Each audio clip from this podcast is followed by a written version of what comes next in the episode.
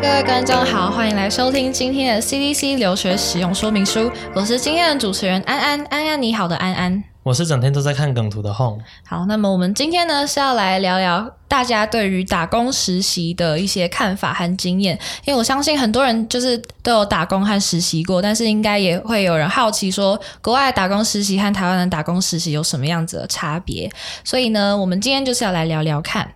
那么 Home，我问你哦，你是什么时候回台湾的啊？我是三月中就逃难回来了，那你呢？我是去年的七月，就其实还蛮晚，对很多人来说。嗯，怎么这么晚才回来啊？对啊，就那个时候，我爸妈就想说，呃，就是因为我跟我们爸妈就是都住在美国，然后那个时候就想说，我们课业的关系，因为当时学校还没有确定是网课，然后所以我们就是等整个学期结束啊，然后等下学期的课都选好，都确定是网课的时候，我们才就是回台湾这样。嗯嗯，那回台湾之后啊，你有就是找找看找一些实习之类的这些这些吗？有，我那个时候回台湾，就我在回台湾之前就有考了一个物理治疗助理的一个证照，是因为我就是已经还蛮确定未来就想要走物理治疗师这一这一方面，所以在回台湾之前就有考了一个证照，然后回台湾后就在一个物理治疗诊所找了一个实习。嗯，那你呢？哦，我也有诶、我暑假的时候到修车厂实习了大概将近三个月。不过，我想今天我们请来的来宾们经验比我们多很多，对，那就请来宾们自我介绍吧。Landy，你先。Hello，大家好，我是来自英国坎特大学建设系一年级的 Landy。嗨，大家好，我是 Amy。呃，我在哥伦比亚读呃视觉艺术跟社会学。诶，那 Landy，你之前的实习经验是在哪里呢？呃，我不算是实习，我算是在诊所打工，我是在小儿科诊所打工。哦，因为我也觉得我那时候的实习比较偏向打工哎。那在儿科怎么会想要去儿科打工呢？呃，那时候因为刚毕，哎、刚考完学测，然后学测跟毕业之间有一个很大的空档，那那时候就是，呃，可以选择去打工，或是做一些其他的事情。但是我觉得打工既可以就是学习到一些新的东西，然后也可以赚到钱，所以我就选择去打工这样。哦，对啊，我觉得不止学到东西和赚到钱，其实我觉得在美国申请大学的时候，他们也很注重你的工作经验，然后还有就是一些不是学科相关的东西。那你在儿科打工的时候发生什么就是很好笑、很好玩的事情吗？哦，是有啊，就像有一次我的同事，因为那一次是我刚去的时候是三月的时候，三月那时候台湾还蛮冷的，嗯，然后那那时候有一波很强的寒流，所以那一天那次很多人感冒，然后就有一个婆婆走进来，然后我们因为疫情嘛，我们进来都要量体温这样，然后我同事就拿额温计去量一个阿婆的额头，结果量不出温度，然后我们想说。是不是体温计出了问题？所以我们又量我们自己员工一次是正常的，可是、然后我们再量了一次那个阿婆的头，还是没有温度。是然后闹鬼吗？是晚上吗？对，是晚上。哦然后同事就在我后面说，后来呢？后来进去，因为我们因为额温其实跟耳温有点差距，因为额头我们是暴露在外面的，但是后来进去用耳温用耳温量，在耳温计再量一次的时候就有温度了，就虚惊一场这样。所以儿科是什么年纪都能看吗？其实我一直有这个疑问的，就是我现在二十去看儿科会不会被笑啊？是不会，儿科其实是呃整个年纪都可以看，我们那边甚至有八九十岁的阿公阿妈也会去看这样子。对啊，我到现在还是会去看儿科。所以是像甲医科这样，就是不知道什么症状就去儿科看，没错哦。那可以请问一下，你在儿科打工的薪水吗？相信蛮多人都会蛮好奇的。可以啊，我在那时候是一个小时一百七十块，其实算相当不错的。因为那时候我进去打工的时候，那时候基本时薪是一个小时一百五十八，嗯所以我觉得是还不错的一个待遇，这样子。嗯，哎，那除了那个虚惊一场的婆婆的故事啊，还有发生过什么像是和小孩之间相处发生的很妙的事情吗？哦，有啊，就是呃，其实我有时候有点外貌协会，就是看到可爱的小朋友，我就会可能偷偷多给他一张贴纸这样子。然后可能有几个小朋友有点被我宠坏了这样子，所以他下次来看医生的时候，看到我的话，他都会偷偷，他都会自己看完整之后就跳下椅子跑过来跟我说：“姐姐，我要一张贴，哎，我还要再一张贴纸。”这样。哎，那他们会那个吗？就是感冒糖浆不是很多口味吗？会不会小孩就很白目，说指定要什么口味啊？哦，有哎，就是小朋友有还蛮怕。我们有一种叫黑药水，它喝起来，我觉得就是感冒糖浆都化学化学的。可是有一个也是一样是治咳嗽的，它是葡萄口味，然后就蛮受小朋友欢迎的。然后就很多家长就是看完整，医生开完就是还没按下去开药那一那一刻，他就说：“医生，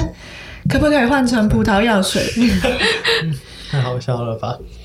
哎，那说到诊所，那个 Emily 之前也在诊所打工，对不对？对。嗯，那要不要聊聊一下你的诊所打工的经验？我觉得在我们诊所打工还蛮有趣，而且我在那边学到很多东西。因为像我们诊所每个月都有内训，然后除了内训之外，也会请很多讲师来我们诊所讲课。然后我们老板就会借着内训啊，或者是就是别的讲师来讲课的时候，就请我去那边帮忙。然后可是其实，在帮忙的时候，我就可以在旁边听，然后就在那边学到很多很专业的知识。哎，那后你在就是修车厂的时候，也有学到这种很专业的知识吗？呃，当然有啊，就是。我刚开始去修车厂打工也是，刚开始就是兴趣，就是我非常喜欢车子。那我会想在大学继续读就是工程相关的科系，也是因为我想进汽车产业这样子。那我去那边，我觉得真的是受益良多啊。第一个当然就是专业的知识，像是有一些老师傅就真的非常厉害，他们就是会有自己呃，就是常年累积下来的经验，就会有一些小方法，就是你不会想到的。然后去那边还有一个就是很大的就是心态转变，就是学到说。很多事情要从最小是最小的做起来，像我刚去的时候就是去打杂、洗车、倒垃圾这样子。后来这样就有一些工呃比较相汽车相关的工作我可以做。那我觉得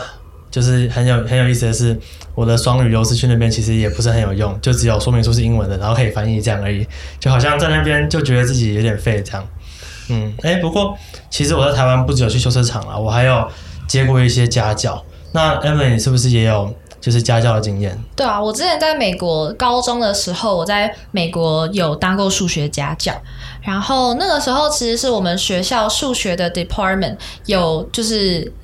有让数学老师们推荐一些人选，然后我就被我其中一位数学老师选到，然后就把我的名字啊、电话放在我们学校数学 department 的网站上面，然后有需要的话，家长们就可以联系我，就是或者是联系上面其他学生，呃，对学生的电话，然后就来就是帮他们的小孩找找家教。但我们的学生其实也是我们自己学校的人，所以就是。教学弟妹这样哦，哎，那在美国家教啊，时薪有比台湾高很多吗？因为像是我那时候家教，其实。比较偏向是我妈朋友啦，所以时薪就是也没特别高，大概四百块一小时。那在美国呢？我觉得我当时是一个小时二十块美金，就相当于一个小时是六百块台币。对我对当时的我来说，其实很多了。对，然后可是我知道，像现在台湾接家教的话，可能一一个小时六百块，可能没什么人想要接。但是对当时高中生的我来说，觉得那根本是天价。我那个时候觉得自己赚超多。然后所以看来美国家教时薪没有比台湾高很多。那那时候就是有什么契机会让你想去把你的名字填在那个数学的 department 网站上面？我那时候其实。就是觉得，如果呃可以教别人数学，因为毕竟我就是对数学算蛮擅长的。然后觉得，如果可以把我自己学会的东西教给其他就是学弟妹啊的话，我觉得会蛮有成就感。然后一方面也是想要踏出自己的舒舒适圈吧，因为我之前从来没有想过可以去就是教别人东西。然后当时就因为就是想踏出舒适圈这个冲动，所以就直接答应老师了。嗯，然后第二方面就是觉得写在大学申请书上还蛮好看的。哦，这样，哎，那那 Amy 是不是在就是大学有工作过？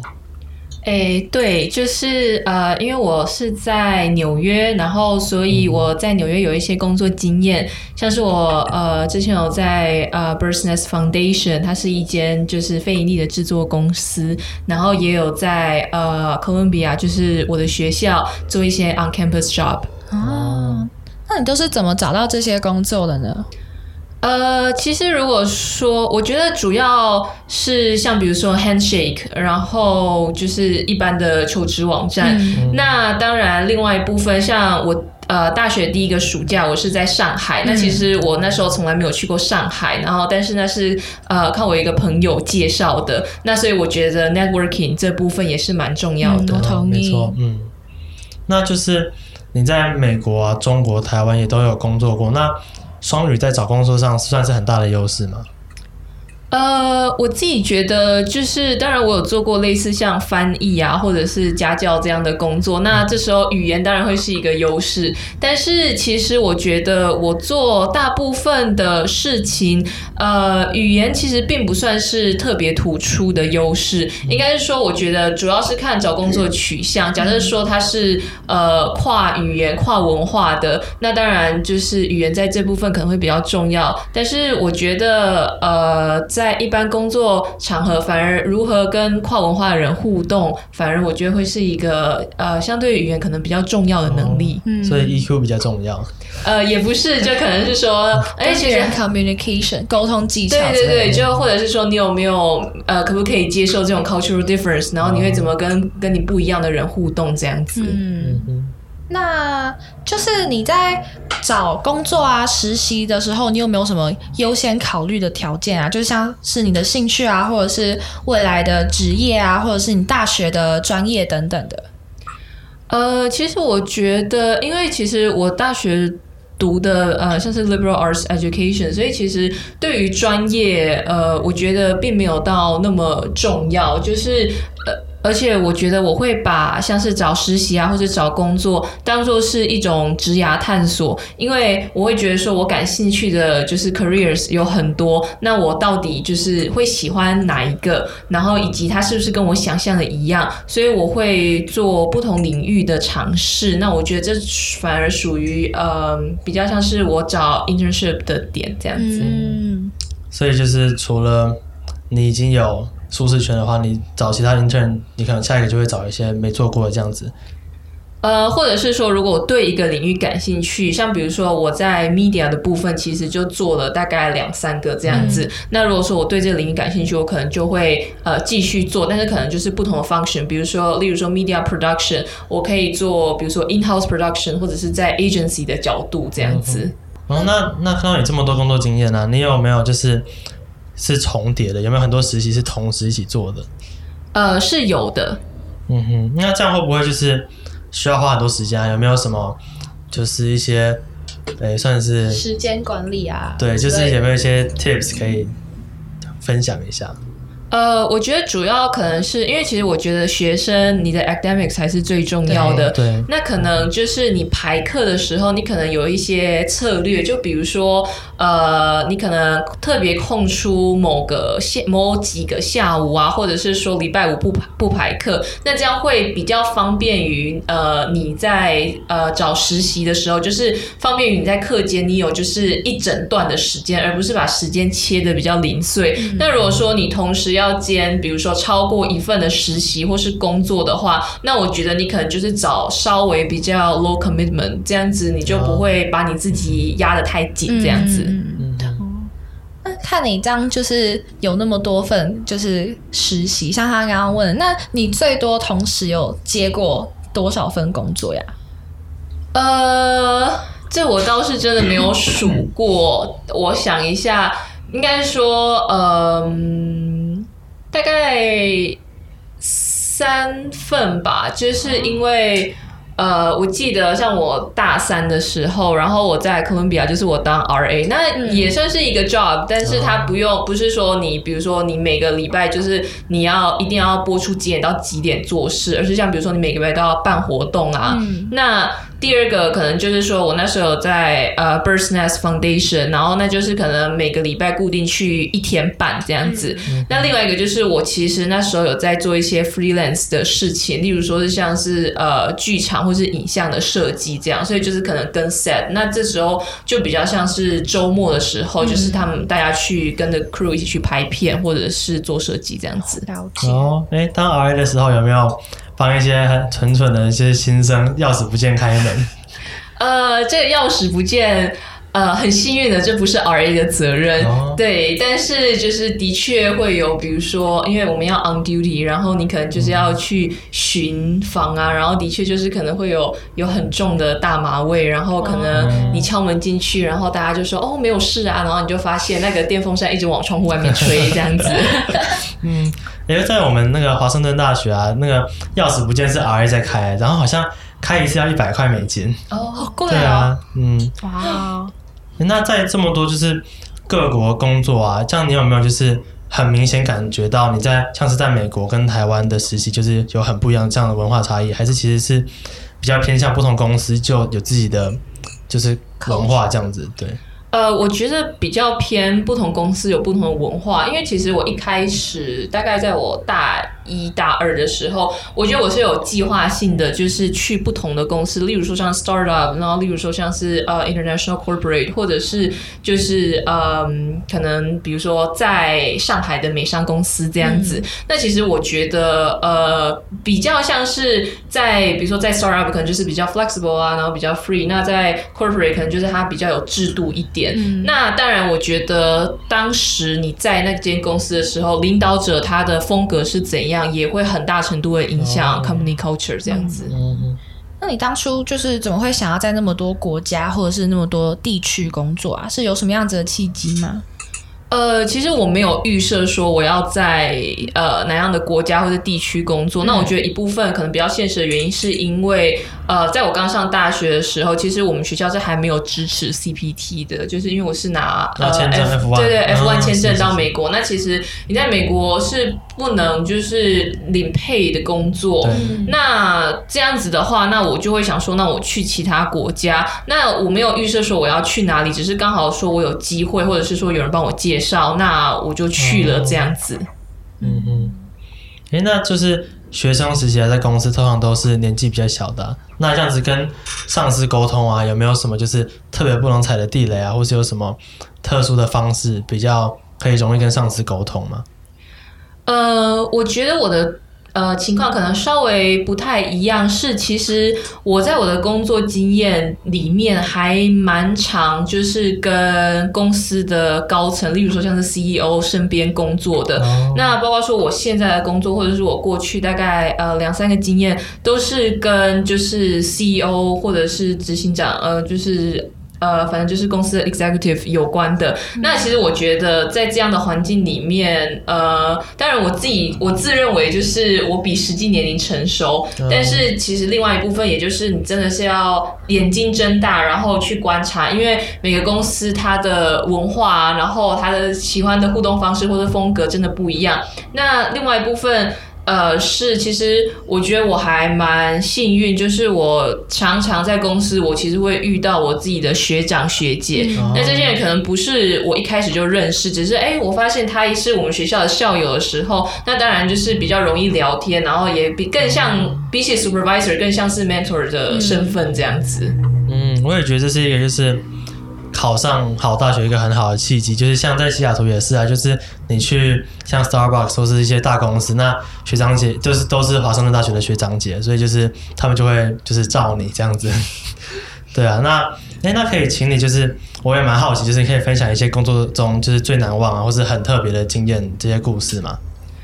呃，我有一个很印象深刻的人，他是我在 Birds Nest 的时候的 supervisor，他叫 Rob。然后我为什么印象深刻呢？就是因为其实我觉得你在就是当你很年轻，然后你在做一份工作的时候，很多时候其实你不太理解大人。我说大人就可能是工作好多年的人，他们的世界是怎么运作的。那可是像比如说 Rob，我一开始进去的时候，他我觉得他蛮在意他就是我有没有学到东西啊，然后他有在意说我在那边的时间就是有没有值得，然后或者是说你知道有时候可能你。在上班的时候就会遇到一些不太讲理的客户啊，或者是说你的上司可能就你知道他可能就是情绪不好这样子。那可是他这时候他会想说，今天如果他的上级就是有遇到什么，就是比如说可能对他比较苛责一点，那他不会就是想说，OK，上级骂你，那我就要骂我下面的这样子。然后或者是说，当客户有不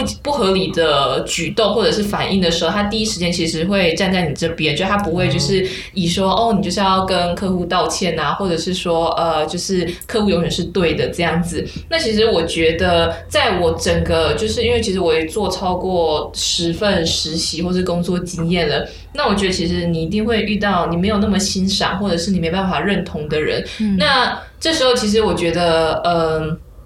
就是他算是我在工作间上，嗯，学习到蛮重要的事情，就是说，当你遇到你不认同的人，那你该怎么办？其实我觉得很重要的一点是，呃，比起说人家讲的你照单全收，特别是说你可能在不同的公司会遇到不同类型的老板，那这时候你的价值观可能会很混乱，就是你就想说我想要表现好，可是呃，我面对这样子不同的价值观，那反而有时候会有点迷失自己，想说那你自己到底是谁这样子？那可是我觉得 Rob 给我一个很好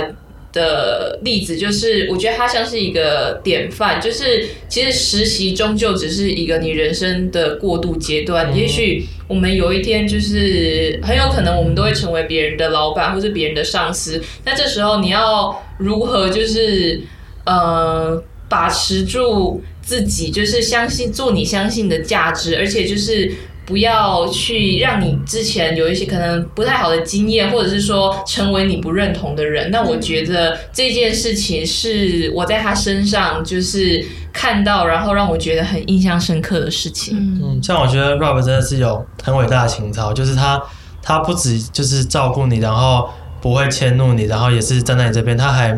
就是会去在意说你有没有学到，在这份 intern 有没有学到一些东西。我觉得这是真的是一件非常了不起的事情。嗯。那像你就你说你是去年的时候回台湾，暑去年暑假的时候，那那个时候相信疫情也已经开始了。那么疫情有没有影响到你的实习或者是工作啊？呃，其实是有，因为我记得去年暑假，呃，我其实本来要在美国做 theater 的，但是因为疫情，然后所以那个后来改成 online production。那当然这个就完全改变了，包括说你如何设计，然后你如何与其他的 cast and crew 工作。那当然也是因为疫情，所以我现在会在台湾，然后我现在在两厅院工作这样子。那其实我觉得对于疫情，它其实改变了我们生活很多。那对我来讲，就是下一步。呃，因为我喜欢想说下一步，比如说会是什么？那对我来讲，我可能会想要尝试，例如说像是 work from home 吗？或者是说像是呃数位或者是线上工作的方式这样子。那我会好奇，就是我相信未来呃 digital jobs 一定会越来越丰富，然后也越来越普遍。那对我来讲，这是会是一个我想要尝试的 lifestyle。嗯嗯。那么，就是你实习工作前后，你的心态上面有没有什么样子的转转换或者是差异呢？呃，我觉得我一开始其实实习有一部分的原因，是因为我发现我身边人都很急，那这样的急其实会也会呃不知不觉中让我感觉很焦虑。比如说，我第一个暑假我就觉得说我一定要找到 internship，因为我身边人都已经开始工作了，但。呃，我现在呃，快就是也大概大学过了三年，然后我觉得其实实习不是，嗯，应该是说它是一个很好的经验，但是它不是必须的，那更不用着急。那我会觉得，因为我们常常会想说，身为一个 intern，你当然就是想要越越多权利，然后可以做越大的 project 越好。但其实你如果你放眼望去，其实你。呃，人生工作时间很长，那其实呃，老实说，只要你活得够久，你一定会有杰出的表现，并不需要急于一时。那我觉得另外一个点可能是说。呃，我会觉得实习会让我发现世界真的跟我想象的不一样。例如说，在学校，你通常面对的是你的同学、你的教授，但是你在呃，你可能在业界，你发现说，你也许你并不见得能够那么学以致用，也许人跟人之间的相处不是你想象的，然后也许呃，你之前你拥有的就是自我认知啊，或者价值观，在职场上面都会被挑战。那我觉得有一部分你也可以说。嗯，你可能没有那么无知，没有那么 naive 了，但是其实另外一方面会反而让你更了解自己是谁，然后以及说在很多的尝试之后，其实你可能得到的结论就是说这个不适合我，但其实这是一个很重要的事情，它会让你在之后就是好像。看似好像你还在原点，但是其实你会有了另外一条你想走的路。然后我觉得这是一件很令人期待，然后发生在实习之后的事。嗯，那我觉得这一集真的是对我们这种还在大学，或是甚至是学弟妹，真的是非常重要的一集。我认为，像刚刚说那个，虽然你觉得你现在还在原点，可是你内心有成长。我觉得这个真的是，我也是最近疫情才理解到这件事情，就觉得说，诶，我好像回来台湾，然后就是被困在家里读书，也不知道在干嘛，然后就是线上上课成效也不好。可是我就发现说，其实我回来这时间也不是真的是浪费掉，就是我的心里有一直在转变，然后有一些不同的见解这样子。那我觉得我去修车厂也是一样，就是刚开始我就是多少会有点自我中心嘛，就是在就是读书的时候，就大部分人都是都是同辈的，那你也不会觉得说哦，好像我会被什么被什么人管这样子。尤其上了大学之后，教授也不会管你啊，你考不好也是你自己的问题这样。可是到了修车厂，就是师傅啊、老板都是你的上司，那我慢慢就是态度会转变。当然，我觉得一开始就是会很怀疑自己，就觉得说，哎，那我去大学读这些东西在这边也用不到，就觉得自己是一个很没用的人，然后在公司可能像是累赘这样。然后我就发现说，哎，从小事做起来，就是洗车，然后诶倒垃圾，这也是有这也是有产能的啊、然后慢慢就是我发现就是呃可能被师傅骂之类的，就也让我说真的有成长，觉得就是我觉得最重要就是细节也很重要了。那做小事也不代表就是也不是站在原地，就是我觉得走过就是会留下痕迹这样子啊。嗯，那就是那 Landy 呢？你觉得你去诊所就是打工之后有没有一些就是心态上很大的转变啊，或是有什么你觉得的成长这样？当然有啊，因为我是高中的时候去打工的嘛。那高中的时期，就是高中国中、国小，其实在学校我们都是被保护的好好的。嗯就是，譬如说我们有什么事，我们可能问老师、问家长，那他们可能会帮我们解决。那的可是，当我在诊所打工的时候，可能面对的是家诶诶，就是病人的家长或是小朋友，他们说：“诶，护士姐姐，我们我们要干嘛？”然后不然就是他们会问一些问题，那我们总不能就是每次都要跑过跑跑去柜台去问前辈嘛。嗯然后这些问题我们都要学着自己解决。然后其实我也学到很多，就是人与人相处的事情，就是其实。在诊所，其实什么人都有，就是有些家长可能很机车啊，可能嗯就是他可能会故意刁难你，但是我们总不能他们刁难你的时候你就摆摆臭脸给他看，但我们还是要就是很正面的回答他，还要笑笑的回答他，然后解决他一切事情。我觉得这是就是在高中跟在进入职场最大的转换，这样。我也觉得，就是我觉得刚才我们大家都有分享到说，就是我们整就是整个心态上的转变啊。然后我自己也觉得说，像我当时去物理治疗诊所，然后在物去物理治治疗诊所之前，像我刚才讲的，我就先考一个证照嘛。然后在那个时候，我就以为我对于这个行业啊，还有这个。就是物理治疗是在做什么，已经很清楚了。但其实，所以我那个时候进去的时候，就有一种就是这些东西我都已经知道那种感觉，就是心态其实很高。然后到诊所之后才发现，其实所有的人都比我更清楚、更专业这样。然后我就觉得。就是认清到自己的地位吧，然后而且我刚去的时候，呃，就还犯蛮多错误的。然后一开始就是可能老板会讲啊，或者是就是同事会讲，然后那个时候我还蛮我我我是那种还蛮玻璃心的人，所以我听到的时候其实会很难过。然后甚至他们有时候讲讲讲，可能表面上都没事，然后可能回家的时候就默默在那边就是哭啊，或者是就觉得心很痛，就是啊我怎么会做犯这种错啊之类的。然后但是其实之后才觉得说，这就是出社会之后历经的路啊，因为我们并不是一开始什么就都会，一一定是也是需要就是长辈啊或者是 mentor 来跟你讲说，哦、这个地方是不对的，然后我们就要去修正这样子。好，那今天就先分享到这边，谢谢大家收听我们的 CDC 留学使用说明书，也欢迎大家每周三记得下午五点继续收听我们的节目。好，那么欢迎大家也去 Instagram follow 我们，我们是 CDC 打 Podcast。那么今天就先这样啦，拜拜拜拜拜拜。